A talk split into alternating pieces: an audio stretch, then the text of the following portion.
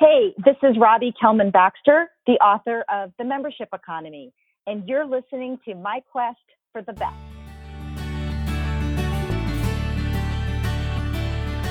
Chances are that you've watched a movie online through Netflix or Amazon Prime. Netflix is an $11 billion company alone and has been at the vanguard of the rise of the membership economy. But what is the membership economy from a small business perspective? Until you understand it from the provider side as well as the consumer side, it's hard to navigate effectively. Have you thought about how your business can participate by repackaging the value you offer to your best customers? That's exactly what Robbie Baxter, author of The Membership Economy, shares in this episode. We break down the business models of Amazon and Tony Robbins to give you the details and insights to apply to your business in the membership economy. I'm so glad you're here. Hi, this is Bill Ringle, host of My Quest for the Best, where ambitious small business leaders discover strategies and tactics to unlock their growth potential. Joining me today is Robbie Baxter. Robbie founded Peninsula Strategies, a management consulting firm. Before starting Peninsula Strategies in 2001, Robbie served as New York City Urban Fellow, a consultant at Booz Hamilton, and a Silicon Valley product marketer. As a public speaker, she has presented to thousands of people in corporations, associations, and universities. She earned her undergraduate degree from Harvard College and an MBA from Stanford Graduate School of Business. Robbie's here to discuss ideas for small business owners from her book, The Membership Economy Find Your Super Users, Master the Forever Transaction, and Build Recurring Revenue. Welcome, Robbie. Thanks for having me, Bill. It's a pleasure. Tell me, when you were growing up, who's someone who influenced or inspired you? My dad influenced and inspired me um, because he was such an entrepreneur himself. Um, he, if you met him, you'd say he's a very he's a lawyer. He's a very conservative person, very slow to make decisions. But he made a couple of doozies when I was growing up. Um, one of which was when I was four and my sister was one, and my mom was not working, and they had no safety net. They decided to move from New York to California to start a law firm and um, he and three of his friends, all in their 20s, um, all with small children, moved to a place where three out of the four of them had never even been, uh, Palo Alto, California, and they started a law firm. Um, and the law firm ended up being successful. But when I look back on that, um, as it, when I looked back on it as a young adult, and certainly when I look back on it now, um, I realize how gutsy that was and how he kind of invented his future. And then the second thing that he did that has been a real inspiration for me even now is um, after about 25 years of being at that law firm, he retired from the law firm and started a venture capital investment firm. Again, something he'd never, you know, he'd, he'd been on the legal side, but he'd never been a professional investor. But he hustled, found a great team, um, and they and they built that, you know. And he was working there, you know, into into his, uh, you know, 70th year. So um, for me, that's that's a lot of inspiration, and just the idea that you can have multiple careers, the idea that you can invent your own future, um, the idea that um, that things are possible is is something that's really always always inspired me. And and then as a as a person, he's literally inspired me by you know believing in me and encouraging me and supporting me in in whatever I do. Which as a kid, I totally thought was like that's what parents do. They just tell you you're great and that you can do anything. But I realized um, what a what a tremendous and, and and rare gift that was to have um, to have parents that really believed in me um, all along. That's fabulous, and what a what a wealth of inspiration from his own actions, not just his words, but his actions, where he's actually taking risks and working hard to make his dreams come true. Yeah, definitely. So when you launched your own firm, Peninsula Strategies, what made you decide to start your firm and how did you go about launching it to get your first clients? Well, Bill, I was laid off while I was on maternity leave with my second child. And I said, I am never going to be dependent on somebody else for my livelihood and more importantly, for my career. And I said, I'm going to start my own firm. I'm going to figure this out. And back to my dad, you know, if he can do it, I can figure this out. Um, and and I had more of a safety net, you know, with a, a working husband and supportive family. Um, and I said, I'm gonna, I'm gonna just give this a try. Um, I started small. I started modestly. I dipped my toe in as opposed to diving in. And I said, if I can't, let's see if I can make a living, if I can earn money uh, as a consultant doing work that I'm skilled in. So I didn't have a very high bar. I wasn't saying I want to be an expert in membership and that's all I'm going to do. I said, you know, if they want someone for strategy, if they want someone for marketing, whatever they need, as long as it's like, I'm not going to do dog walking, um, even if they'll pay me, but I needed to be paid at a certain amount. I think it was like, I can't remember if it was $100 an hour or $150 an hour. And then it was um, for doing work that's in my professional wheelhouse. And, you know, that worked. I was able to get a couple of projects um, right away. And that gave me the content, confidence to build a website and a business card and to start talking about it like it was a like it was a real firm. Um, and then over time, I got more focused and really developed a brand and so on. But but you know, in those in those early months, I really was just dipping my toe in to see if I could make a living um, working for myself. One of your early clients I read in the book was Netflix. Um, how did that come about as one of your early clients? And what were you able to help them with? Because obviously it, it had a great influence on the trajectory of your career. Yeah, it really did. So uh, I think Netflix is about like the maybe the fifth or sixth client that I that I had. They came to me through word of mouth. Uh, I had a business school classmate who uh, was working there, uh, who recommended me. Um, I wasn't going to be working for her, but I was working for one of her colleagues. And um, I came in originally for a little six week project uh, working on acquisition. So I was with the acquisitions team. So if you think about any kind of subscription business, um, you know, in most cases, there are people who focus on acquiring new customers and they're looking for different partnerships, different channels, different um, marketing messages that work to get people to sign up for the free trial. And they had a backlog of people who would inquire and said, Hey, we'd be interested in doing something with you. And so Netflix said, Hey, can you just help us go through this backlog? Um, which was a pretty finite project. Uh, and then we we connected really well. So I ended up doing a lot of different things with them over a, about a two year period, all in marketing. And you know that was just once once I started working with them, we saw a lot of different things that I could that I could do with them. Yeah, it was a very big driver in the direction of my business because I fell in love with their business model while I was working there, and I fell in love with the very disciplined, very analytically rigorous approach they used to build what I've come to call a membership economy business. Before we go on, I just want to highlight what you said there, Robbie, because every business owner and business leader listening needs to reflect on how simple it is that new business occurs and where important leads can come from.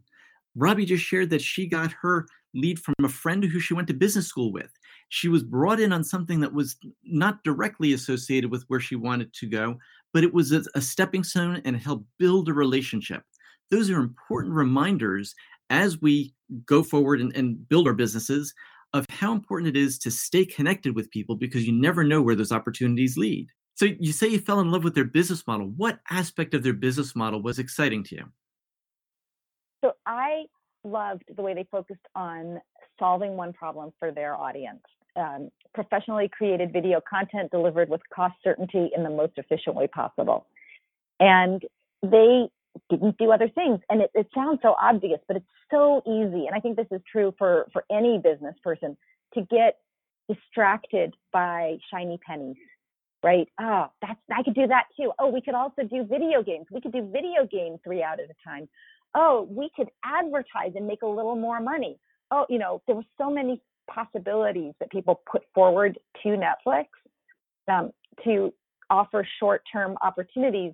And they were very disciplined about staying focused on doing this one thing really well, which which kept them busy because of course they went to, you know, in the most efficient way possible. It used to be three DVDs out at a time, and then it became streaming. Um, now we can stream and we can download onto our mobile devices. So they keep looking at new ways to uh, to access it.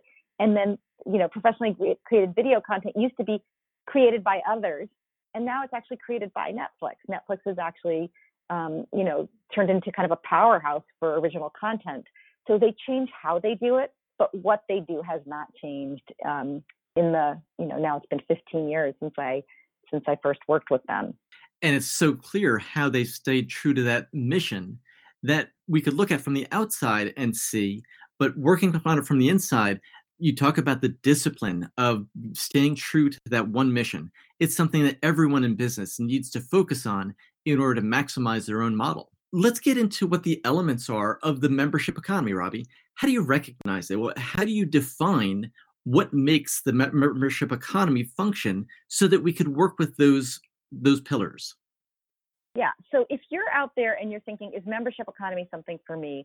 What I would say is if you depend on having relationships with your customers to be successful, then this is relevant to you. If you uh, have a geographic advantage, like you have a last gas station before the 200 mile highway, or you know you have a patent advantage, so no one can compete with you, um, or you sell your product um, at a commodities exchange, you can turn this off right now. But if you care about the relationships you're building with your customers, then the membership economy is something worth considering because it's all about taking a long term focus on your members' needs as a guide for building your business. And and Bill, that's really different than a product centric approach, which is very much about, you know, I've created this course, I've created this widget, and I'm going to get people to buy it. Um, membership economy is very much about people have this long term objective. Like, for example, with LinkedIn, the long term objective is for people to, to thrive in their careers, right? And they happen to have a place where you can post job listings, and they happen to have a place where you can put up your own resume, and they happen to have you know a, a catalog of thousands of educational professional development courses but those products are not as important no one product is as important as the ongoing relationship that they have with the people they serve. LinkedIn has dozens and dozens of features um, and all kinds of benefits. And probably if you grabbed three people who all love LinkedIn, they probably use it in very different ways. But all of us use it to advance our careers. So yeah, there's and, and so yeah, some of us use it for the community, some of us use it to find a job, some of us use it to find an employee, some of us use it for our own professional development. Um, but everything they layer in is about helping somebody thrive over the journey of their career. And another thing that I'll, I'll highlight because LinkedIn is such a good example of this are the four criteria for a, a, membership economy relationship that you talk about in the book. One is that you make the shift from ownership of some uh, asset to access to it. And as LinkedIn members, for example, we have access to this huge database of other potential clients and customers and vendors and, and partners for new things. Second point is that they move from one time payment to recurring payments. Now, we'll get to that in just a minute because we want to talk about the freemium model. Third is that they go from anonymous to known transactions. In the membership economy, it's important that people know each other to build relationships. And as you pointed out earlier, there's value in introducing your customers to each other, which is what LinkedIn does. And then it becomes not one way, but a community based di- um, dialogue and community based um, conversation. Those are all the pieces. Would you add anything else to what LinkedIn, Netflix, Amazon, other really great archetypes of the membership economy are doing well to help build that economy and help it thrive? I think that these, I mean, there's, there's a lot of tactics that they that they can use beyond this, but I think that the four the four points you just described so well are really kind of like the the palette for painting a new business model. So you can take what, like, let's say that you own a nail salon. You can say ownership to access. Well, I don't want to get, I don't want to have nail polish. First of all, I don't want to buy nail polish. Second of all, I don't want to have an anonymous transaction. I come in, I get my nails done, and I leave. I want my nails to always look good. That's why I go to a nail salon, right? Some people go because they enjoy the um, the experience of being taken care of, and uh, and it's kind of a luxury, like kind of like getting a massage or something. But for most people, it's it's about having your nails look good. And frankly, we'd all like to just take a pill and have our nails always look good. So focusing on you know access to always having your nails look good instead of getting a manicure um, making it more of a community experience like if everybody goes at the same time that makes it more mm-hmm. fun and makes it more valuable um, if it's your work colleagues, then you know so much the better. Maybe you're even building contacts while you're having your nails look good for your professional work. So there's a lot of ways to strengthen your model by applying, you know, ownership over act, you know, access over ownership, um, relationship over, you know, anonymous transactions. You know, maybe you're paying on a subscription. You have unlimited access to come into the nail salon whenever your nails break, rather than paying one time, one big lump sum to get a manicure and then you know thinking about is there a way to to incorporate some kind of community and human connection into our offer um, that's often not the reason that someone joins but it's often the reason that someone stays ah really good point i love that because that's part of why business owners listening to this will want to give serious thought to the membership economy principles and the examples that are in the book or to come to one of your presentations that are given that you give to corporations privately or even teach i think on linkedin is if that's true. By listening to and understanding these principles there are companies out there that may have some of these principles in effect now but you can enhance them and do it more deliberately yeah absolutely. Like um, if you want give me an example of someone of a, of a, of a typical listener and we can kind of walk through what they might be able to do. So, say someone's doing a social media marketing agency, and yeah, the way that their business model works is they they look for large projects where they can help a company transform what it is that they're doing and have more of a consistent presence in social media.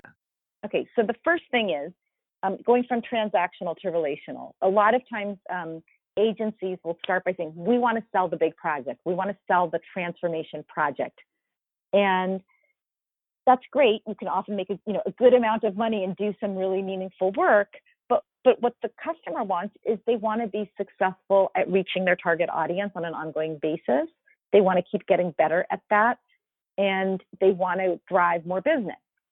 So what would it look like? You take a step back and say, what would it look like if we truly solved the problem that our that our customers came to us for? Well, the problem is, like you said, they have this feeling that they should be using social media in a different way to get more value and that the more value for them is more customers and more loyal customers well what if you said we're going to work with you forever on that and it's a it's a subscription instead and you really looked at the points with your customers where they were having where, where here's here's a good way of thinking about it you look at your customer as if it was your sister or your cousin and you say if i were just doing this to help them how would I structure the work? If I wanted to help them and I had unlimited resources, how would I structure the work? And that's where you start to see what membership looks like. You'd be like, well, I'd let them call me anytime when they had a problem. Um, well, I would check in on all of their different campaigns and kind of audit them about once a month to make sure that they're not going off the rails. Uh, well, I might put a person in at a larger company to continually educate the entire marketing team on what's new uh, maybe we come in and do little lessons or or seminars to make sure that everybody was current. Um, I'd introduce them to people like them at other companies so that they'd start to feel like they had a peer group. All of those things you can repackage as a subscription offering, as a membership experience. And there's so much more value there than just the transactional, you know, we're gonna we're gonna give you a social media strategy. So um, it, it's it's how you look at the relationship. And like I said, I think one of the best little tactics is to say, what if the person I loved most or cared about most in the world were my customer? How would I structure the work for that person to give them the best value? Um, another example is uh, if you're a doctor, you know, many of us have a doctor in the family or a close friend who's a doctor. And when we get sick and we don't believe what our own doctor tells us, we call our friend the doctor and say, Hey, I have this problem. What do you think? What would you do? Should I go see somebody else? Like all these questions.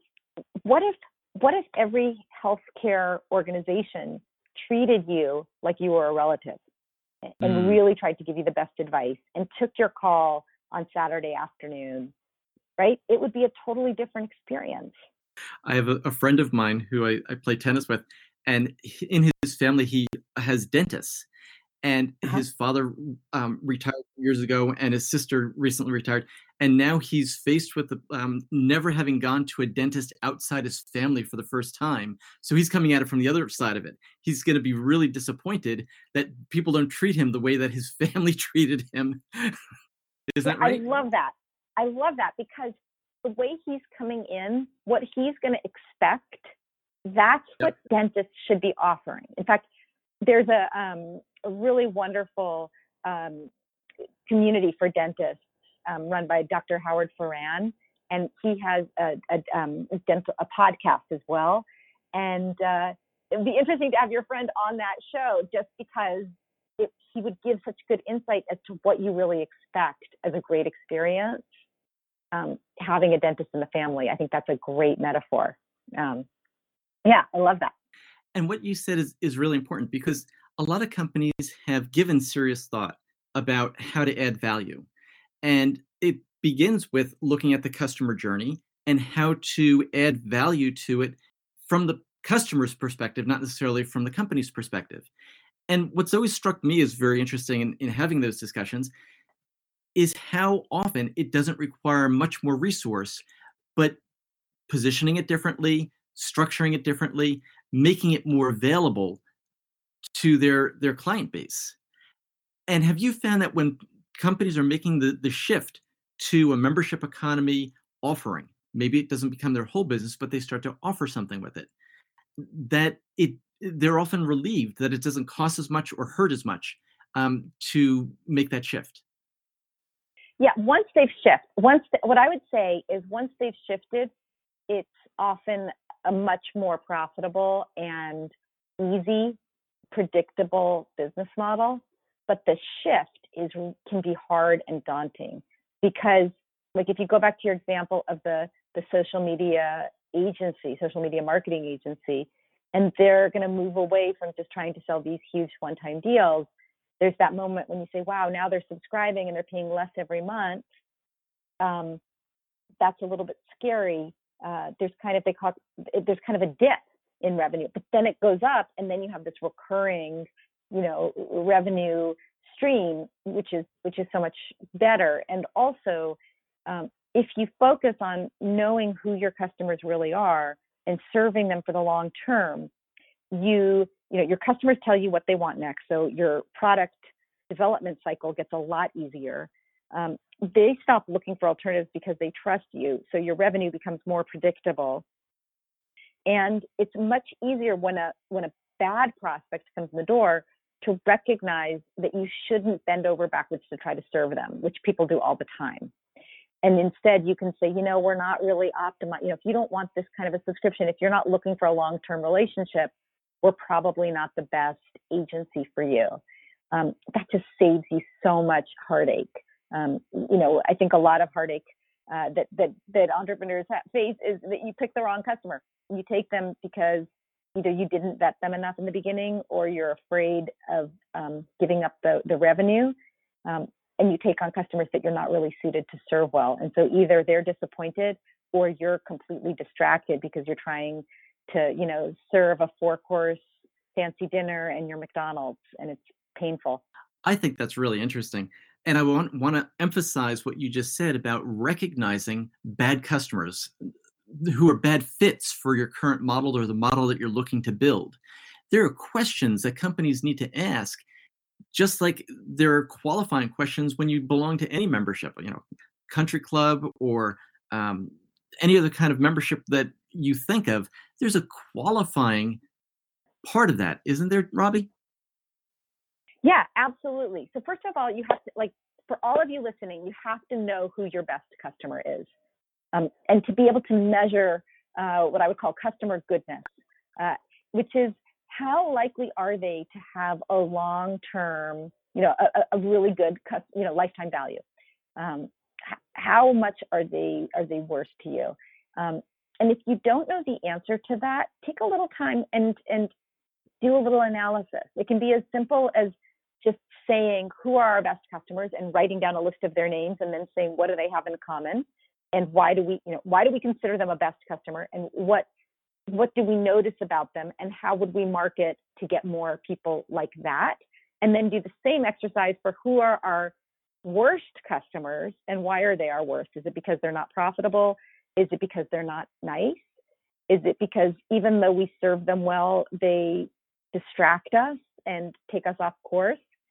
Um, once you know that, just knowing that information, it'll you'll change almost everything about how you do your business to optimize around those best customers and you'll immediately see both your revenue and your profitability go up and you'll also start to feel some ease in the work you're doing because you know you know who you're working for and what you're doing for them. That's a really important reminder. I, I want to shift gears for a moment because there are some people who are using the membership economy to build a brand personally. And we've, we've heard of people like tony robbins for instance who is a you know a one man um, force of nature and also people like peter diamandis who fewer people know of with Singularity University, but that you might be able to give us some insights into what individuals who have a lot of content to share, who have a lot of relationships to share, and help people solve problems in specific areas of their lives or businesses, how they can use membership economy principles in order to monetize those relationships or uh, that community. Yeah. So if you're if you're a thought leader, if you have subject matter expertise like Diamandis, like Tony Robbins, um, you can start to build an offering that serves a particular group of people for their lifetime. So you look at Tony Robbins, which is all about peak. He's all about peak performance, right? His whole thing was he found models that were living that were doing the thing that was important to him, whether that was around fitness, around earning money, around relationships, around, you know, you name it. He, he watched them very carefully and asked a lot of questions, tried to understand why are you successful when so many people fail? And then he taught that, right? First he did it on himself and then he tried to teach it. And what's really interesting about what he did is he packaged it in many different ways um, to help people at all parts of the journey. So maybe at the beginning of the journey, you don't know him, you don't trust him, you're not really willing to commit a lot. So you read his book, right? Or you read his blog, or you listen to his podcast. And then over time, you might try an event. Um, and at the event, you might meet other people, and you might have a smaller group that meets um, with one of Tony's people. He has people now, um, even though the brand is built around his name. Uh, then you might uh, get involved as a as a teacher, as an instructor, so you kind of rise in the community. You start wanting to only hang out with people who are in the community because they're also seekers, right? So he has events for his seekers to continue to support one another um, and learn and grow. And the ones that are on the leading edge of that push him to create new content because they say, "Hey, we need a course in this," or "We need your insights in that." And so you can see how this becomes a virtuous cycle where new content, new events are almost being created by the members as they push for what they need. And what I think is really smart about what he's done is, you know, peak performance is something that we want for our whole life. It's not like I would say, okay, I took the course in peak performance and now I'm good enough, right? I'm always going to want to be better.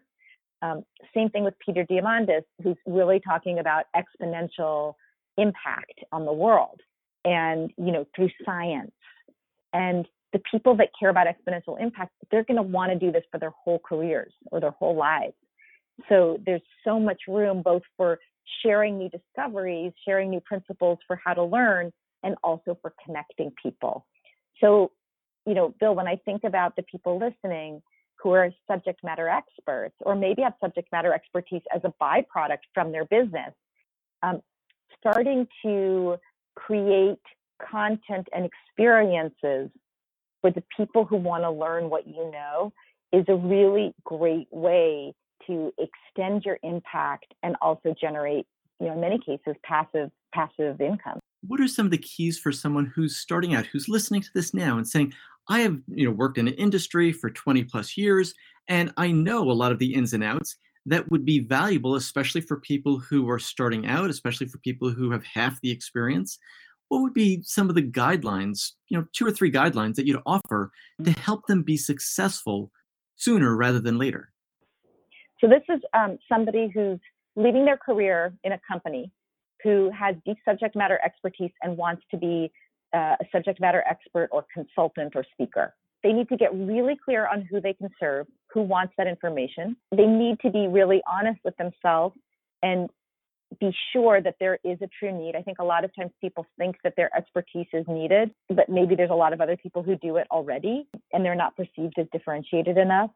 Uh, so, so talk to your target audience and say, is this something that you would need?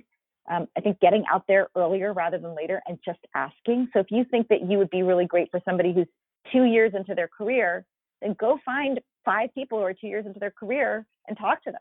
Friend, I always call them friendlies. Like, you know, they could be your, you know, your next door neighbor's daughter or you know someone that you know that used to work for you but you ask them the questions. Um, so first you want to validate that there's a need and that there's a, a type of person who would really value this and be willing to pay for it. Um, and then you want to make sure that you're credible that in other words the content that you have really is as good as you think it is. And then once you have that you want to start with the lowest hanging fruit you want to say, what is something that I can do right now? If I have this big vision of what it could look like, what's one thing that I could do right now that I know will be successful and that will lead me on that path? Um, and I often do an exercise with my clients where I have them create that vision. This is what it would look like if it were running really well. You know, I would be the world leader on, you know, whatever it is. And I would have a community and I would have courses and I would have you know, I'd be traveling the world and all these things. And then you say, okay, what's the first step? What's one thing I can do right now to prove the pieces that I'm most nervous about, um, to demonstrate that it works, and to start moving me toward that vision? And maybe you have three steps in mind and just start in um, with, with step one. For example, if you say, I have this vision where there's going to be um, uh, like like maybe, maybe Tony Robbins said, you know, someday I will be helping all the most powerful people in the world be at their peak every single day when they work, and I will help every person who's ever been through trauma be happy and successful and have better relationships, and the world will be a more beautiful place because I lived here. Right? Maybe that's the vision. Step one is I'm going to write a book that codifies all of my knowledge, how, like a starting point for people. Uh, step two is I'm going to do an annual conference for people who've read the book and want a little bit more. And step three is once I've had three or four conferences, I'm going to start having an alumni association uh, where people pay and they have access to, you know, teleconferences with me on a monthly basis, right? And he doesn't know what else is going to happen between step three and Nirvana, but it kind of gets you on the path. And that's what I would suggest to people who are just who are just starting out. Get that big vision. Think about your first few steps that are going to um, help you with learning, and then also to to have more leverage to go deeper. Well, that's certainly true because getting on the path, taking action, and bringing it out to the market is essential to see if what you think you have will actually be accepted by the market and it's worth paying for. Yeah, exactly. What are the key components of your routine for daily success?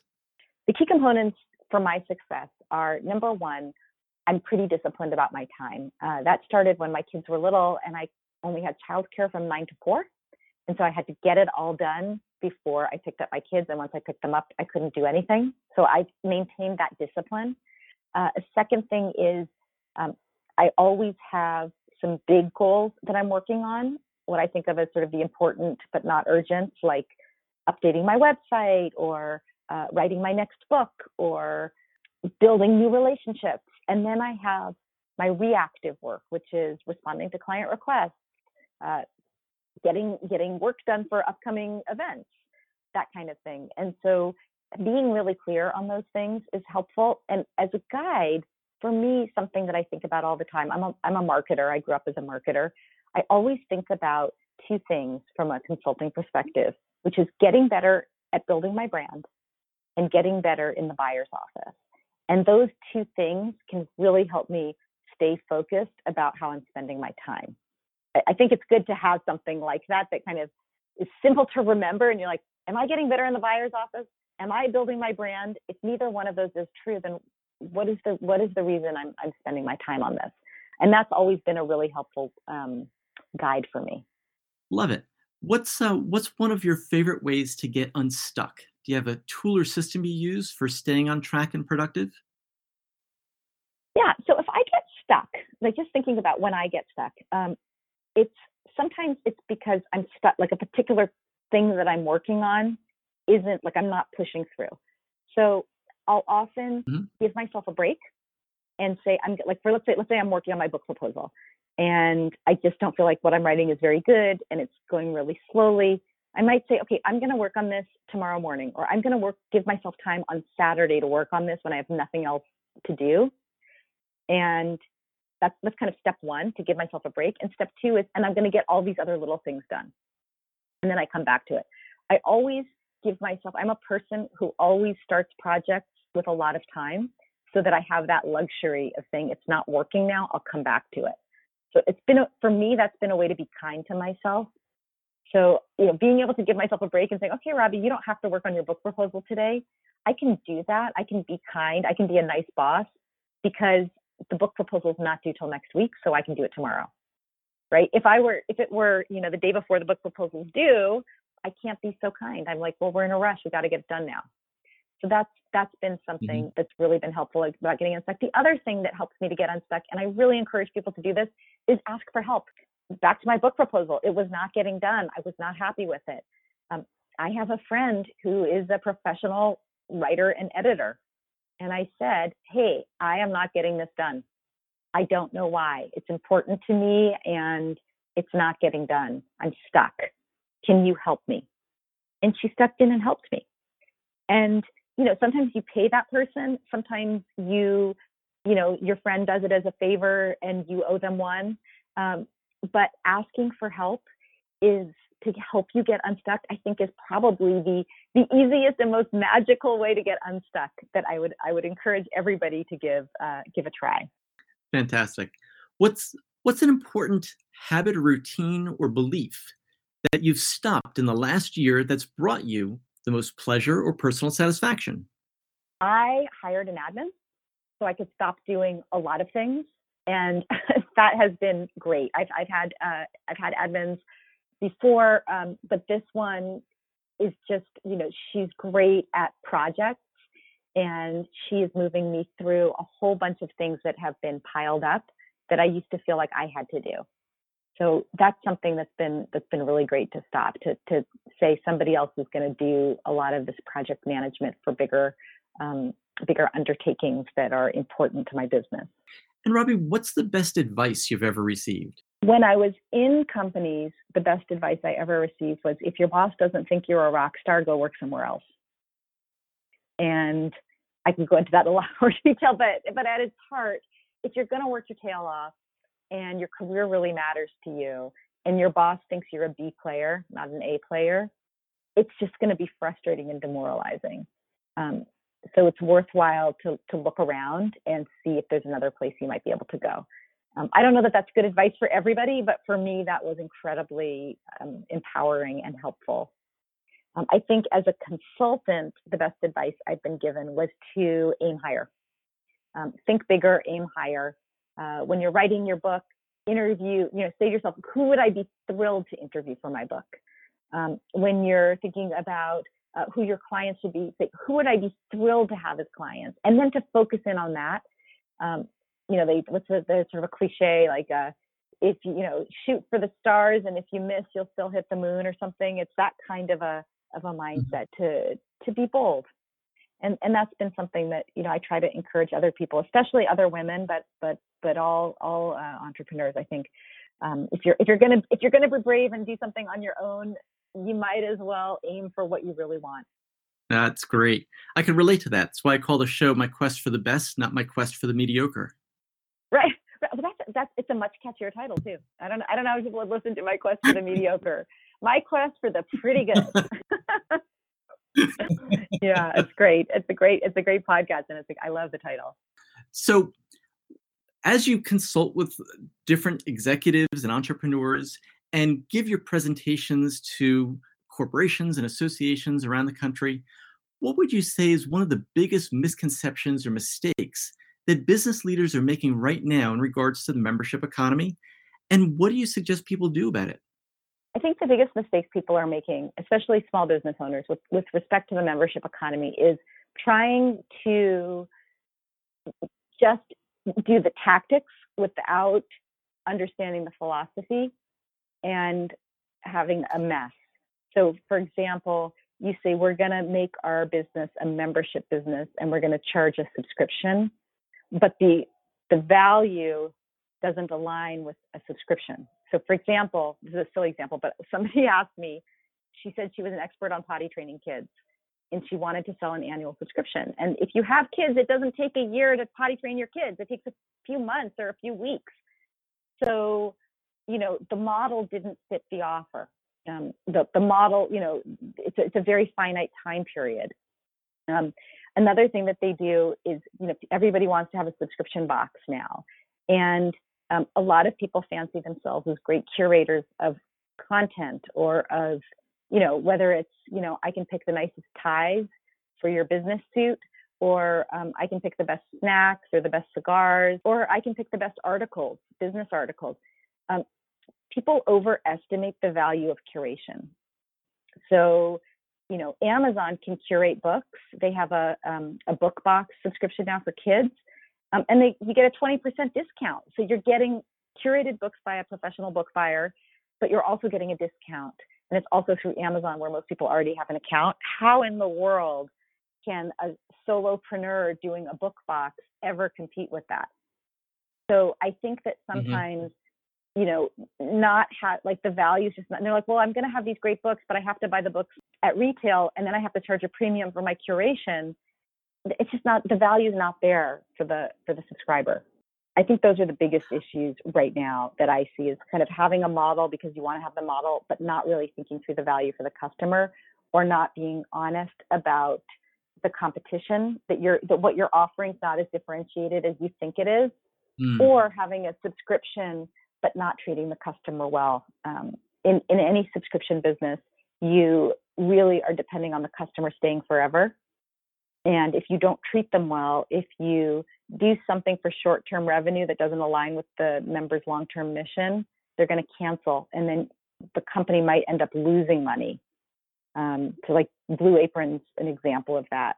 Um, the, the, the offer itself didn't last forever and so people were canceling after you know five or six months when they got tired of the food and Blue Apron was offering these very generous free trials so they were actually losing money or making a very very very tiny profit on each customer.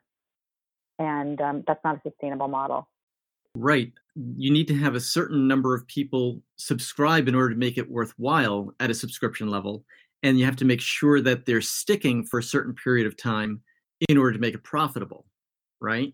Yes and you don't i mean if you don't know that they're going to stay don't bother acquiring them and i think that's another mistake right you focus so much on acquisition and you don't think through the retention part and then what ends up happening is mm. you have you can kind of get into this hamster wheel of well we got to acquire more people because people are going out the back door and instead, yeah. if you stopped for a minute and said, okay, let's figure out why everybody's leaving and fix it, right? Then, first of all, people coming in the front door are going to be more profitable. Second of all, they're going to tell their friends, this is great, come join us. So yep. that, that, those are all those are some of the, the issues with, with and, and it's you know membership economy right now is such a hot topic. Lots of people want to do it, but not all of them take the time to really understand it before they invest. It is. It's it's pretty easy. It's kind of like chess. It's pretty easy to understand, but it's really complex to pull off successfully and at scale. Well, Robbie, I, I want to thank you for sharing your insights on the membership economy with us. I mean, you've oh, taken us through. it, it's a lot of fun, and you've shared so many great ideas with us that help us understand it in more depth. Being able to understand about you know how networking led to an important connection at Netflix that led to you falling in love with the business model and becoming a, a well-known expert on the membership economy who consults and speaks to groups all over now. You shared with us ideas about how you have to structure it, a membership offering, as if your sister or someone you cared the most about in the world were your customer. What a great thought exercise. And we talked about recognizing bad prospects, the importance of making sure that there's an effective customer lifetime value to make it worthwhile, and then the analysis of Tony Robbins' business for any thought leader who's looking to build a subscription model around it.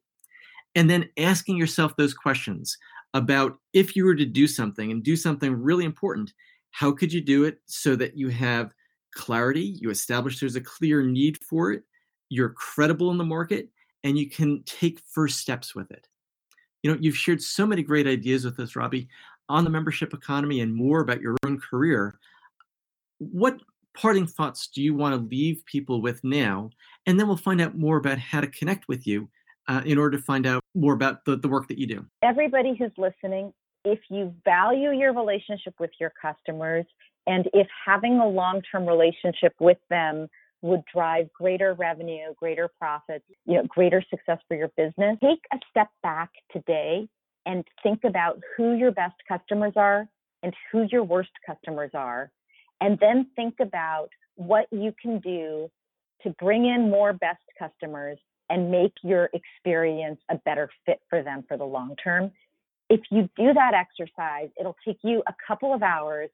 Um, you'll see all kinds of potential to build a much more powerful business model that actually will lead, I hope, and I think, to more joy in your work. I just want to tag onto that something that I read in your foreword by Allen Blue. And he's a, a co founder of LinkedIn. And he just started off his foreword with two words belonging matters.